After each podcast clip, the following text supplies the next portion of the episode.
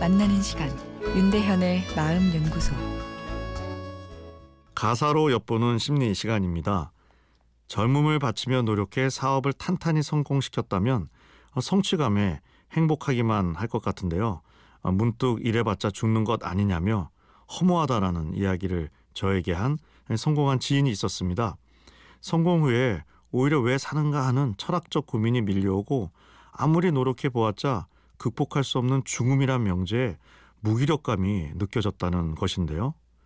팔자 좋은 소리다라고 생각될 수도 있지만 우리도 삶을 돌아보면 내가 원하는 것을 이루었을 때 슬며시 성취 후 허무가 찾아오는 경험을 한 번쯤은 했을 겁니다. 성취라는 것이 신기하게도 철학적 감성을 일깨우기 때문인데요. 앞면이 성공인 동전 뒷면에 어둡게도 죽음이란 명제가 붙어 있는 듯한 느낌입니다.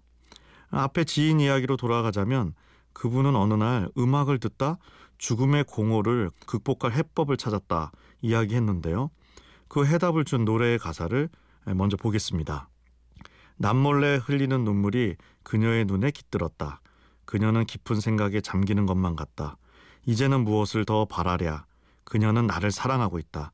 그녀도 내 사랑을 깨달았다. 내 한숨이 그녀의 한숨과 잠시 하나가 되었다. 하나님, 그게 사실이라면 나는 기쁨에 넘쳐 죽어도 좋습니다. 더 이상 아무것도 바라지 않습니다. 란 내용입니다.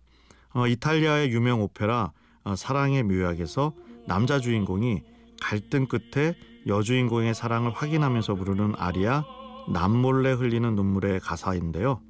어, 유명 테너 파바로티가 부른 이 아리아는 어, 우리 귀에 매우 익숙합니다.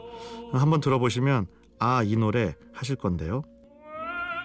아, 저도 지인의 마음을 정확히 알 수는 없지만 아마도 사랑이 죽음을 극복할 수 있는 해법이란 깨달음을 얻으며 죽음이라는 허무에서 조금은 자유로워지지 않았나 하는 추측이 들었습니다. 아, 말씀드린 것처럼 깊은 깨달음이란 지적인 수준을 넘어서 감정적인 수준에서 일어납니다. 그래서 내 깨달음을 아무리 논리적 언어로 잘 풀어 타인에게 전달해도 그 감성적 통찰을 공유하기가 어려운 것이죠. 나의 깨달음도 타인이 아닌 나의 경험에서 나오는 거고요. 어, 바이러스 때문에 어수선하지만 그럴수록 이번 주말 나의 경험을 풍성하게 할 자연, 문화와의 만남 권해드립니다.